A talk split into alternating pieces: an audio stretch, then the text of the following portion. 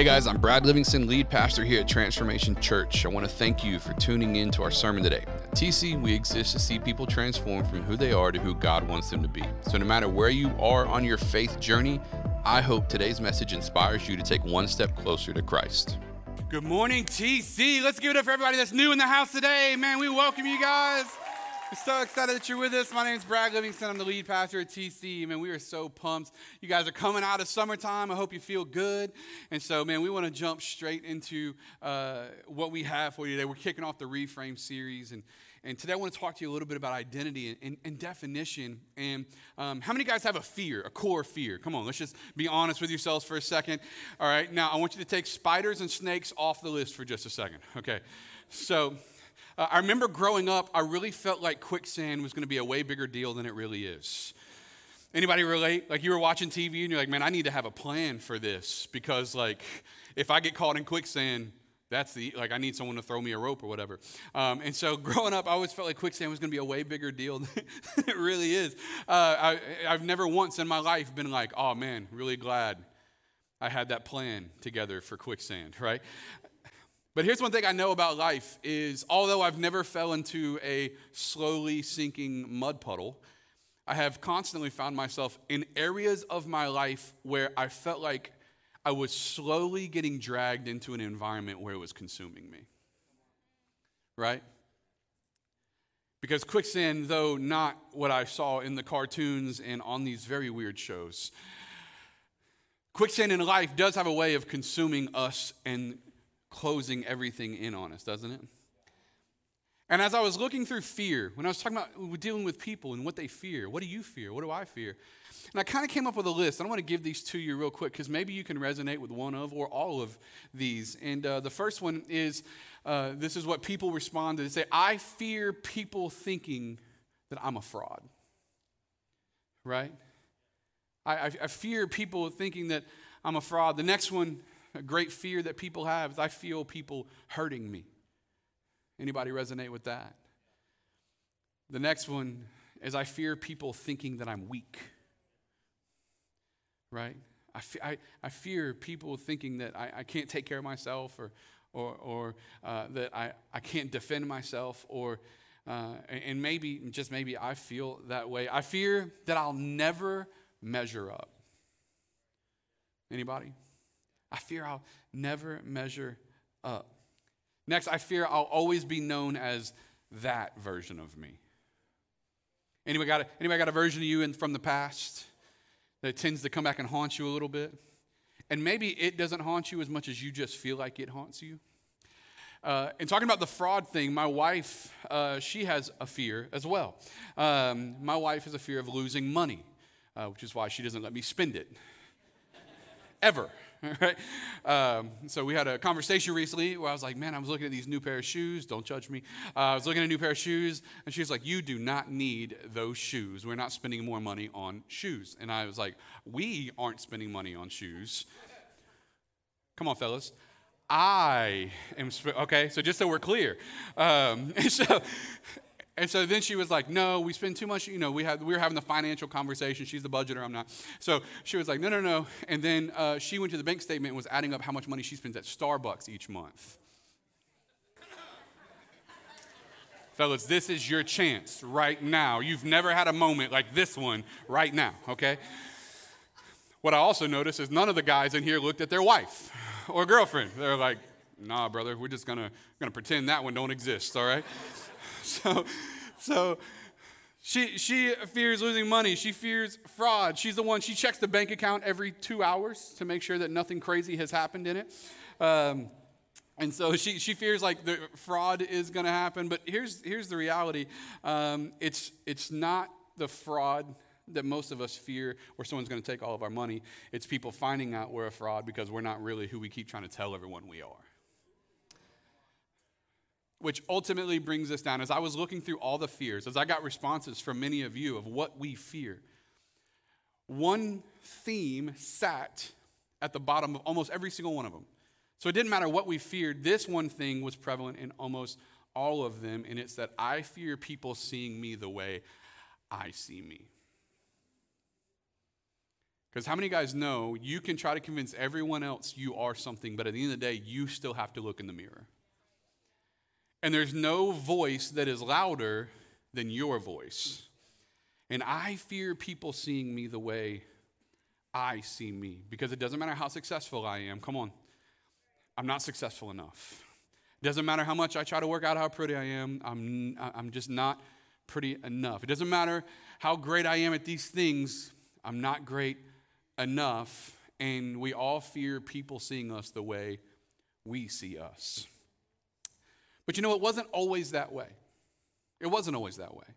Matter of fact, there was, there was a time in history where everything was right. And that's where I want to take you today in Genesis chapter 1. So let's go there. We're going to, we're going to look at the book of Genesis for a little bit as we kick off this series. Because as we look at a moment in time where things were right and they were good, and we want to see exactly what happened. So, Genesis 1, verse 27 is, is where we're going. And it should be in your notes, it's on the screen.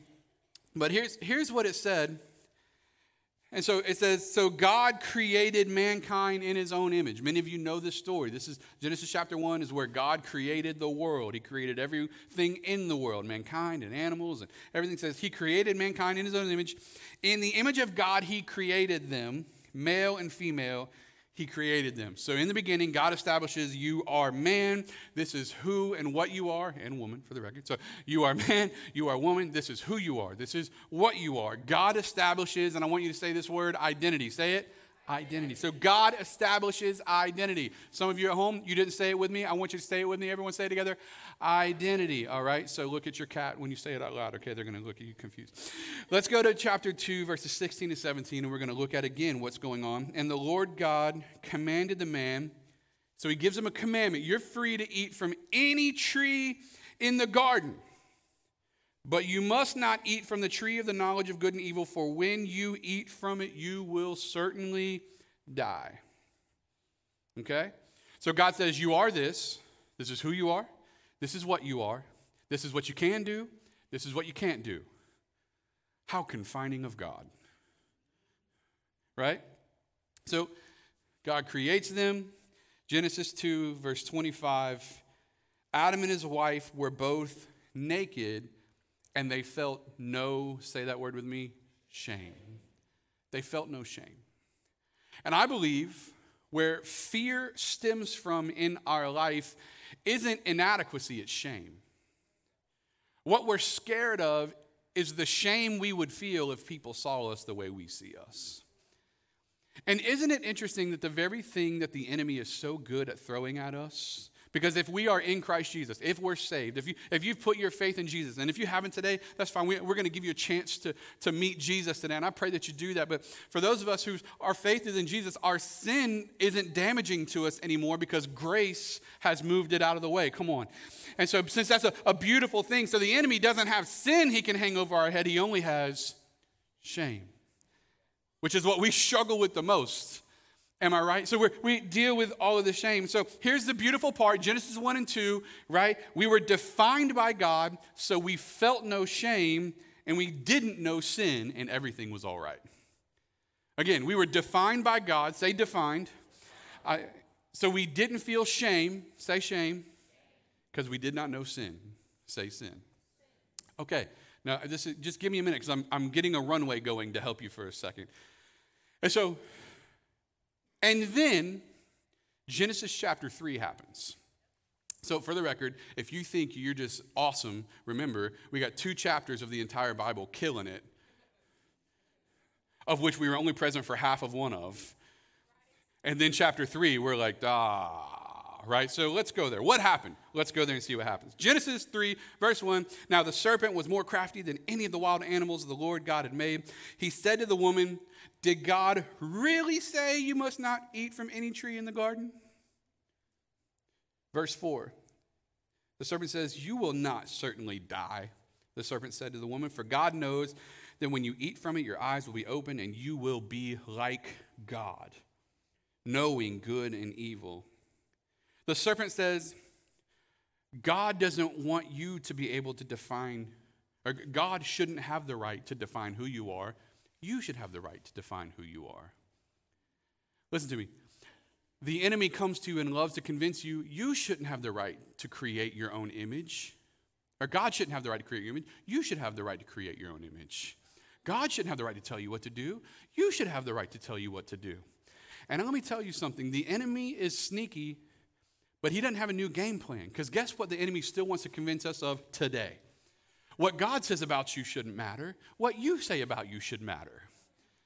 Right? And so that's where we're at. Genesis chapter 3, we pick up. So, so here's what I want to point out to you, though. The great lie that got us to where we are now, listen to me. Look back. I want you, we're going to go back to verse 4 and 5. For God knows that when you eat from it, your eyes will be open and you will be like God. And you want to know what the trick of the enemy was then and it still is now? You're not enough the way you are, so you need to find something better inside yourself. You're not enough the way you are now, so you need to find something better inside yourself. And if you find something better inside yourself, that can become your truth. And your truth is better than God's truth. Oh, y'all see where this is going. The enemy says, You're not enough, but if you'll do this, you'll be able to redefine who you are and you can make yourself enough. Genesis 3, 6 and 7, when the woman saw that the fruit of the tree was good for food and pleasing to the eye and also desirable for gaining wisdom, she took it and ate it. Ladies, you're killing us. She also gave some to her husband. Listen, if you got a child in here under 13, close their ears for a second. You'd be shocked at, never mind. No, we're not doing a different series. You'd be shocked at what a guy will do. Never mind. No, no, no, no. He was with her and he ate the fruit. Now, for the record, God didn't tell the woman not to eat of the fruit of the garden, tree of the garden. He told the man not to eat of the tree of the garden. See, the ladies are way more vocal in their opportunities than the guys are. You know what I'm saying? The guys wasn't even taking a Starbucks opportunity. We just talked about the damnation of mankind, and the ladies are like, hey, told y'all, saw y'all. Y'all better figure it out. Let's go to the last part of verse 7. Then the eyes of both of them were open, and they realized they were naked. What did they realize? They realized that what was in them now wasn't supposed to be in them. What was a part of them now wasn't supposed to be a part of them.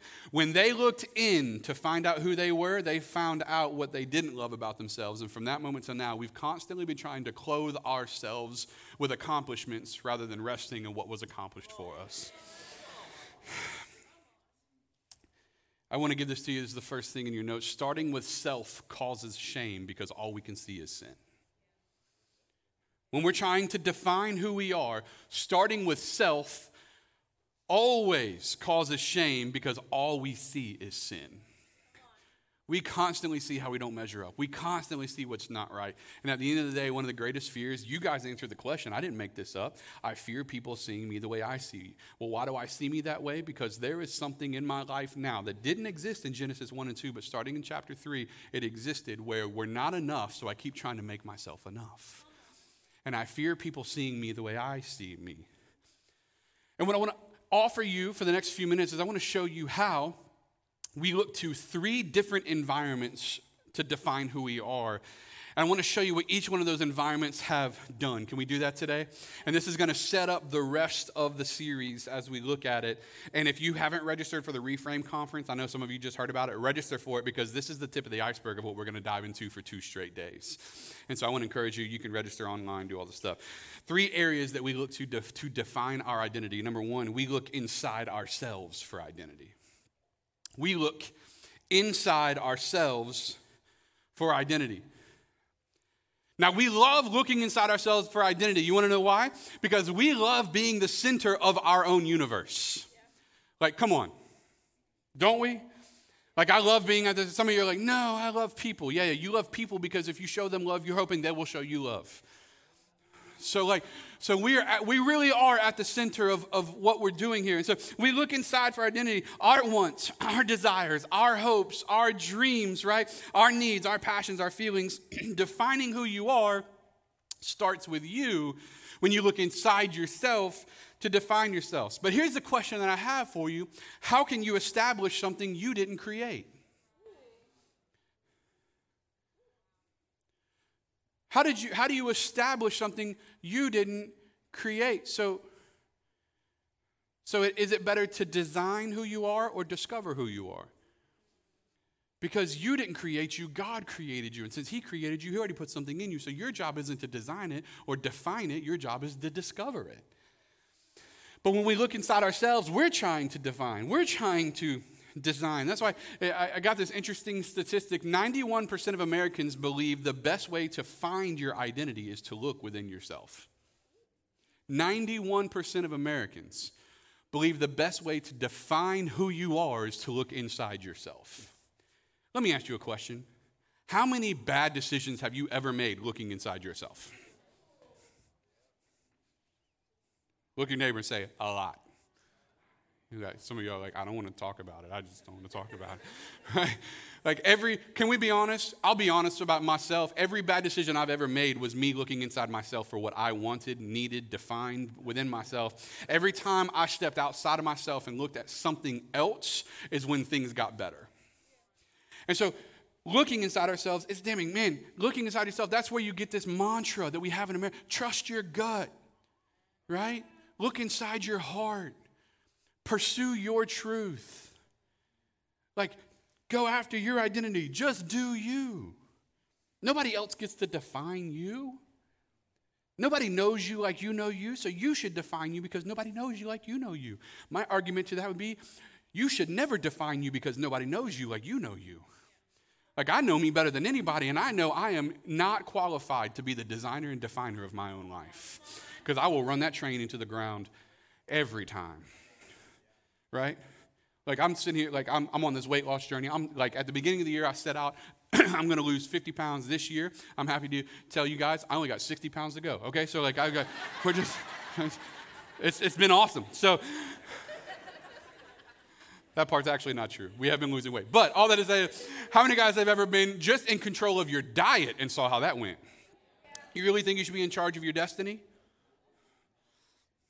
I can tell some of y'all like, cool, I'm not coming back for any of this series. So we'll see you in October. Um, but hear me, the appeal to this is, is mesmerizing. You're, you define, you create, you establish. That, I don't know about you, like for someone that loves control, that's a great place to be. I get to pick all of that. And so you define your uniqueness, you define what makes you special, you define how the world sees you. And we find in ourselves what we find in ourselves. Listen to me, and this is where the world is getting it wrong. What we find in ourselves, we feel like it has to be good because we found it in ourselves. And since we found it in ourselves, it's obviously a good thing. But the problem is, and we're, we're actually going to get into this next week because today we're talking about definition, but next week we're going to talk about desires. What we're going to deal with next week is the reality that just because you, if you found it in yourself, it doesn't make it good, it makes it you. But the whole world is screaming, if it's in you, it's good.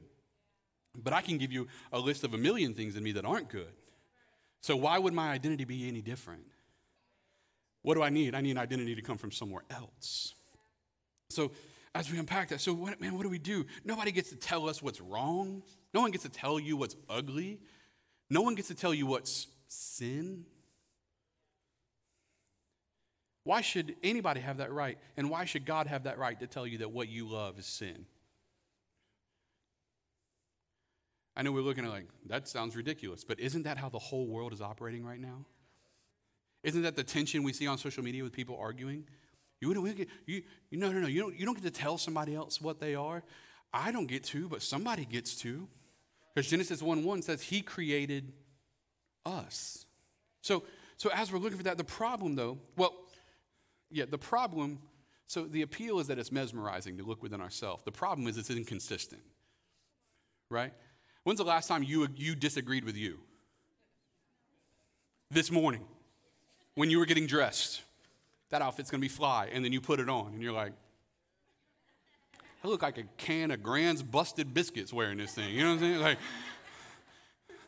like why? You disagreed with you twice today, right? You thought you wanted a Croissan'wich from Burger King, instead you wanted a McGriddle from McDonald's. Okay, like you disagree with you today. So listen, If the problem is, if we're looking inside ourselves, the problem is everything inside ourselves is inconsistent. So, what happens when your gut, your truth, your identity, how you feel says you are blank only for blank not to be real? What happens when, when you're telling yourself you are this, but come to find out the this that you keep trying to convince yourself of falls through and it doesn't work out? What happens when you are blank turns out to not be as fulfilling as you thought it would. I put this on the screen. When your definition of yourself truly becomes your identity, failure isn't something that happens to you, it's who you are. So when you're at the core of defining who you are, and you fail at the thing that you've defined, now failure isn't something that you've done, failure is something that you are and we don't process failure as identity very well. And so it becomes inconsistent. That's why Jeremiah 17 9 says this the heart is deceitful above all things and beyond cure. Who can even understand it? Anybody recognize that at the center of us, we're pretty wicked? Right? Some of you are like, no. Well, so we look in to find out who we are, but that's not quite enough. So the next thing that we do is instead of looking inside, we start looking around to others for affirmation.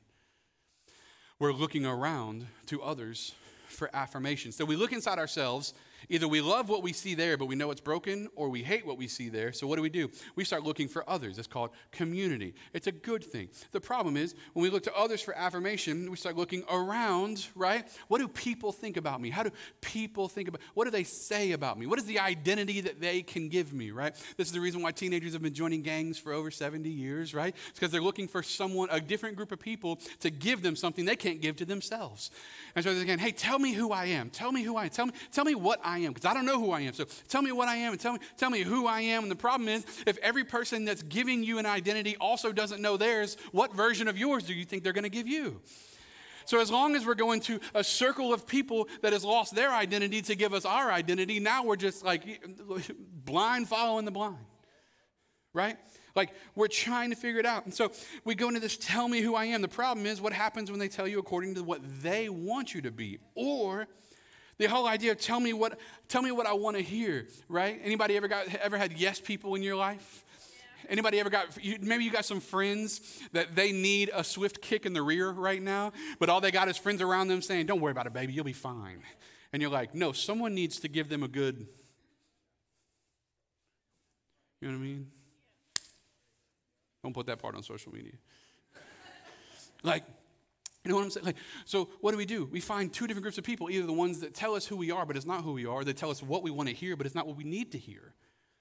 And so we have these two different groups of people. And that's why Proverb, what Proverbs says is so important. Proverbs 13 20 says it like this Walk with the wise and become wise. Associate with fools, and you'll get in trouble. Walk with the wise. I, love, I think Steve Harvey said it. I don't know. But he was like, man, uh, maybe Denzel Washington, one of those like ancient theologians. So, uh, but they said, they said uh, surround yourself with five rich people and you'll become the sixth. Surround yourself with five smart people and you'll become the sixth. Surround yourself with five idiots and you'll become the sixth, right? So our, our environment does matter. The thing is, is if we're looking around to others to give us an identity, it will always fail. If we look to the environment or the community that we're in to affirm the identity that's already been given to us, it can succeed. And so here's a question that I have for you as you think about your friend circles. Are you looking to your friends to tell you who you are, or are you looking to your friends to confirm what God has already said you are? Because it gives us two different levels of affirmation. That's why Hebrews 12 is so important. Hebrews 12:1 says, "Therefore since we're surrounded by such a huge crowd of witnesses, what does that mean? I got a community around me. What are those what is that community? That community is believers. That's what he's talking about. We're surrounded by a crowd of witnesses, right? Then what do I do? I, let us strip off every weight that slows us down. In other words, everything that's been holding your life down, everything that's been pushing down on you, everything that's been holding on to you, and now you can't go after God the way you want to, strip off all those things. But he's saying it strategically. He's saying, since you're surrounded by people that see what God sees in you, let go of the things that shouldn't be a part of you. But if you're not surrounded by the people that God, uh, by the people that see in you what God sees in you, it's always going to be hard to lay those things down because you keep trying to find something to put on. Especially the sin that so easily trips us up and let us run with endurance the race that God has set before us. Listen, we're going to social media, we're going to Instagram, we're going to TikTok, we're going to friends, we're going to people who we wouldn't trust with our car to give us identity. Like, come on. Like, I remember the first time my wife drove my truck. And I was like, listen, I was talking to her like it was a 16 year old driver in my house for the first time. I'm like, you need to understand a few things before you got on the road, okay? Like, you ever see my truck? I got a six, uh, six inch lift on a Tundra, 35 inch tire. It's a big truck. Like, I've been in, her, I've been with her in a Saturn and she clipped the curb, okay? So, like, so, so like, I'm like, listen to me now. You need to understand how to drive this thing. She's like, I know how to drive this thing. I was like, oh, well, you just need to hear me. You know what I mean? Like, she hits me, fellas, this is your chance again, all right? I'm not trying to start a war. This is just that week, okay? So, ladies, oops is what you say when a small thing happened on accident. when you hit that curb for the 13th time this month, it's no longer oops. Like, oops. It's like, no, no, no, no, no, no. Right? Sorry, I'm meddling. So, all that to say, all that to say is when it comes to our community, some of us are literally going to people we wouldn't trust to pick a restaurant for dinner for them to tell us who we are. We're going on social media. Everything else they posted this week we disagree with, but then they tell us who we are, and we go, God, that must be true. Like we don't we don't trust any decision they've ever made. Every time they've dated somebody, you rolled your eyes and called them a moron, right? But then when it comes for the opportunity for you to really start feeling secure about yourself, you go to them hoping they're going to give you wisdom and insight. We got to start going to the right people to get the right things. Because as long as you keep going to the wrong ones, you're going to get the wrong things. That's why groups are so important. First of all, I want to let you know a couple things. A, ladies are having a brunch coming up on a Saturday. So, uh, out in the lobby, we got registrations for two things. We got one for men's burger wars. Fellas, if you are here, come eat burgers, play cornhole. We're going to fellowship. We're going to talk about groups. It's going to be an amazing time. You can register in the lobby. Ladies, y'all going to eat brunch and do talk about the curbs in the city that are easy to hit. I don't know what y'all going to do. Okay, so. But make sure you sign up for that as well. You can do both of those things in the lobby immediately after service, or you can go to mytc.life. But as we talk about groups, we got a testimony of two of the young men in our church that launched a group this season and how it made such an impact in their life um, because community matters. And we want to show this to you. Go ahead and roll it, guys.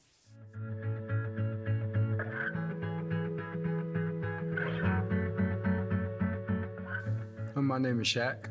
My name's Talon.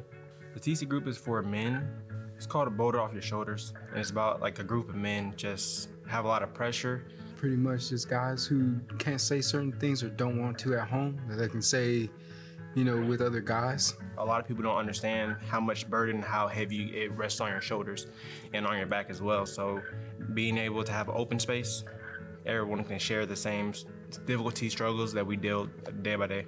At first, honestly, I was a little nervous I mean, but I talk to a lot of people, so it's not hard for me to talk to people. But you know, inviting them into my home and inviting them into my heart and my headspace, it was great. So, you know, maybe two, three weeks in, it was we had the ball rolling. It was amazing. Uh, before I was like, man, I, I don't talk. A lot of people like, okay, Taylor. I don't know Taylor, but I know T. And it's like, okay, well, I was like, at first, I don't, I know a lot of stuff, but you had to ask me for me to start talking. But once you once I get started, it's kind of hard to calm down. But um, I told Shaq at the beginning, I said, listen, I'm cool if it's just two people, me and him. I'm cool with that. And it's like, but we started getting more and more people, and they're like he said, the ball will start rolling. We all in the same boat and helping each other. One thing I learned from small group is like different perspectives. I, a lot of people we won't understand everyone and everybody, but I can understand where you get from your perspective. Like, I want to walk in your shoes and show me your story on how you get with this answer and how I get with this answer. So we might not see eye to eye, but we both see each other perspectives. For a bunch of guys to just come out and talk about their feelings, which we don't do very much. So to see that I think we made a, a big difference. For a lot of guys, and be like, okay, I'm not adequate, or I don't, I don't deserve to be with another group, or I don't deserve to be in a group of guys that that's actually supporting each other. Sometimes I can, I'm used to being the lone wolf, so I'm okay being alone. You know what I'm talking about? But like, actually being in a group is like, okay, you're not the only person with difficulty or flaws. There's a lot of people just like me, just like you, just like him. But doing it together is actually like change, just like perspectives. We had one guy, he wasn't a huge talker. I'd probably say day two or three, he came in like laughing, smiling, started really opening up to the point where it's like, all right, everybody close your books. We don't have to talk about a lesson today. Now it's like a life thing. Like, tell us how you really feel today. Knowing that it's a, it's not just a just a guy meetup. It's more like a, a brotherhood and like true bondship. Honestly, just bonding with each other. You weren't meant to do this alone. So just do it.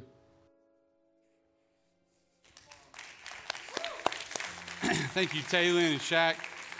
Appreciate it, man. That's why community is so important. Groups are so important. Being around around the being around the right people. Fellas, sign up for that burger. It's, it's this Friday. Sell up for it. Sign up for it. Meet some guys. And if you want to start a group this season, this is the time for that. So you can actually register to start a group. We got some people in the lobby you can connect with on that. But here's the reality: we look inside ourselves to find identity. We look around to find identity. But here's the reality, man. I want to give it to you right now. There's only one place you can really look to define who you are. And the truth is this look up to God to define who you are. Look up. If He's the creator, then He's the definer. And so we need to look up to God because when we look up, see, this is this is kind of the idea of what we're talking about with this series is most of us has been convinced we need to look in, define who we are, look around to find people who agree with it, and then maybe look up to see what God thinks about it. But I'm here to tell you it's actually supposed to be the opposite. We're supposed to look up to see what God says about us, look around for people that affirm what God says about us, and then look within ourselves to figure out what we need to do about it. You see, that's how we really define who we are. So, as long as we're trying to define who we are, we're always going to struggle with it. And that's why it's so important when we go to Ephesians 2, verse 10, as we wrap up today. Ephesians 2, 8 through 10 says this It says, For it is by grace you have been saved through faith, and this is not from yourself, it's the gift of God. And this is the part I want you to see not by works, so that no one can boast. Not all that work you're doing to try to give yourself identity, it can't even save you, right? And so, but then it goes on, this is where I wanted to get to. For we are God's masterpiece. Come on, turn to your neighbor and say, masterpiece. We are God's masterpiece. He has created us anew in Christ Jesus so we can do the good things He planned for us long ago. You see, Genesis 3 starts with self, calls us shame because we see sin. But when we're living in our own identity and God finds us, it prompts a necessary reaction of some sort. I'm going to say that again. When we're living in our sin and, and, God finds us, it prompts a necessary reaction, right? Like, for example, every time someone comes face to face with Jesus, it does one of two things. Either it challenges who they are and they become angry and frustrated, which is what we have mostly going on in society nowadays, right? who is God to tell me what I should do? What is the Bible supposed to? How should I listen to a book? How should I listen to a God that challenges who I am? So, so when we come face to face with God, either it challenges our truth, which there is no our truth, there's only the truth, and there's only the author of the truth, and we go to God, who's the author of the truth, to find out what's true.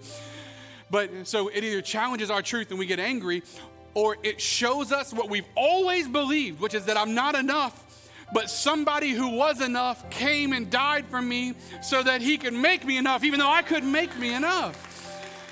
And that's why it's beautiful. And there's a story in Luke 7, and I know I'm over on time, but if you just go there with me quickly, you don't, even if you don't turn, just look at the screen. But in Luke chapter 7, there's a story where Jesus goes to a house. And as he's going to this house, he comes face to face with some people. And most of them are disciples, but there's Mary and there's Martha. And, and, and two of them are taking two different approaches on how to please God. One of them is working, and one of them is just looking at Jesus.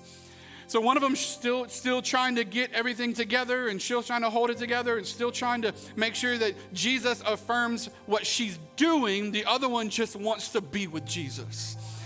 And that's where we go. And a sinful woman, how would you like that title in the Bible? You know what I'm saying? Like like Luke couldn't have got a name first, you know? So a sinful woman in the town learned that Jesus was eating at the Pharisee's house, so she brought an alabaster jar of perfume and stood behind Jesus at his feet, crying. And in this particular story, he's he's eating with a number of people, and she began to wash his feet with her tears. And she dried them with her hair, kissing them many times and rubbing them with the perfume. And I, and I, I thought about this story as I was thinking about many of what you guys had shared about your fears and, and what we all navigate on a regular basis. And, and when God shows up in our life, he pushes back against the version of ourselves that we think is right. But the only reason he pushes back against us of the version that we think is right is to show us that what we really need is his version of right. Because when I look inside, it's not enough. But when I look to him, it's always enough. Because he who knew no sin became sin when he died for me so that you and I could become the righteousness of God in Christ Jesus. In other words, it was never enough.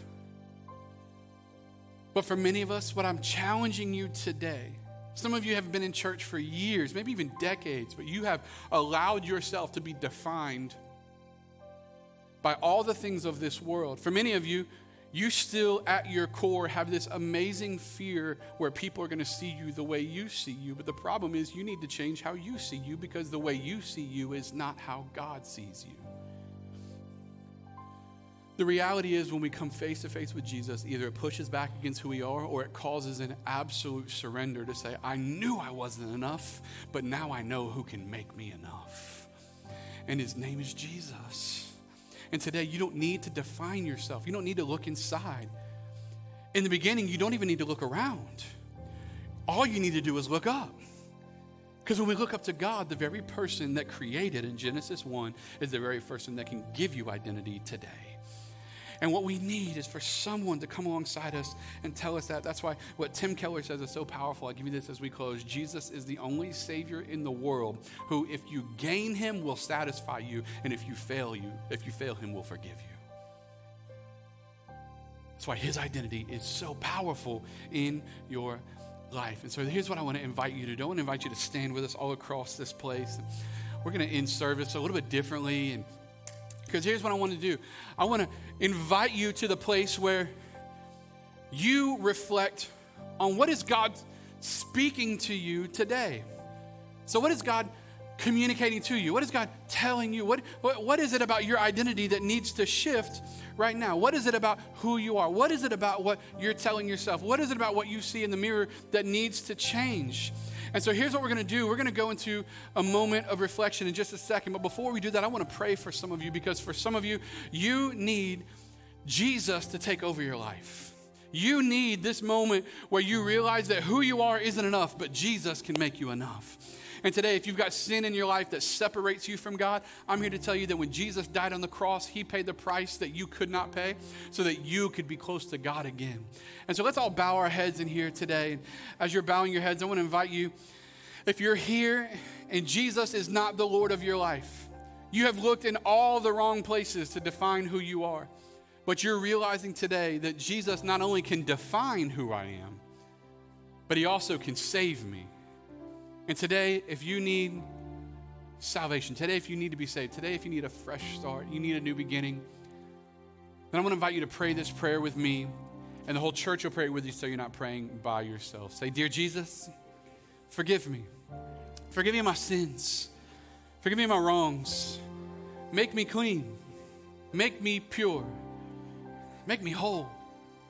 I believe you died for me, so I give you my life. Make me brand new. Give me a fresh start. And I'll follow you forever. In Jesus' name, Amen. Thank you so much for listening today. To make sure you never miss a message, be sure to subscribe to our channel. It would also mean so much to us if you would leave us a review. If you want to connect with us on Instagram or Facebook, just search at Transformation Pensacola. More information about our church or to contact us, feel free to go to mytc.life. MyTC.life is also where you can partner with us financially, and we would love it if you would consider doing just that, as your financial support is a key factor in helping our content channels grow. So I want to invite you to join us next time for another message from one of our pastors as we see people transform from who they are to who God wants them to be. I pray you have a blessed day.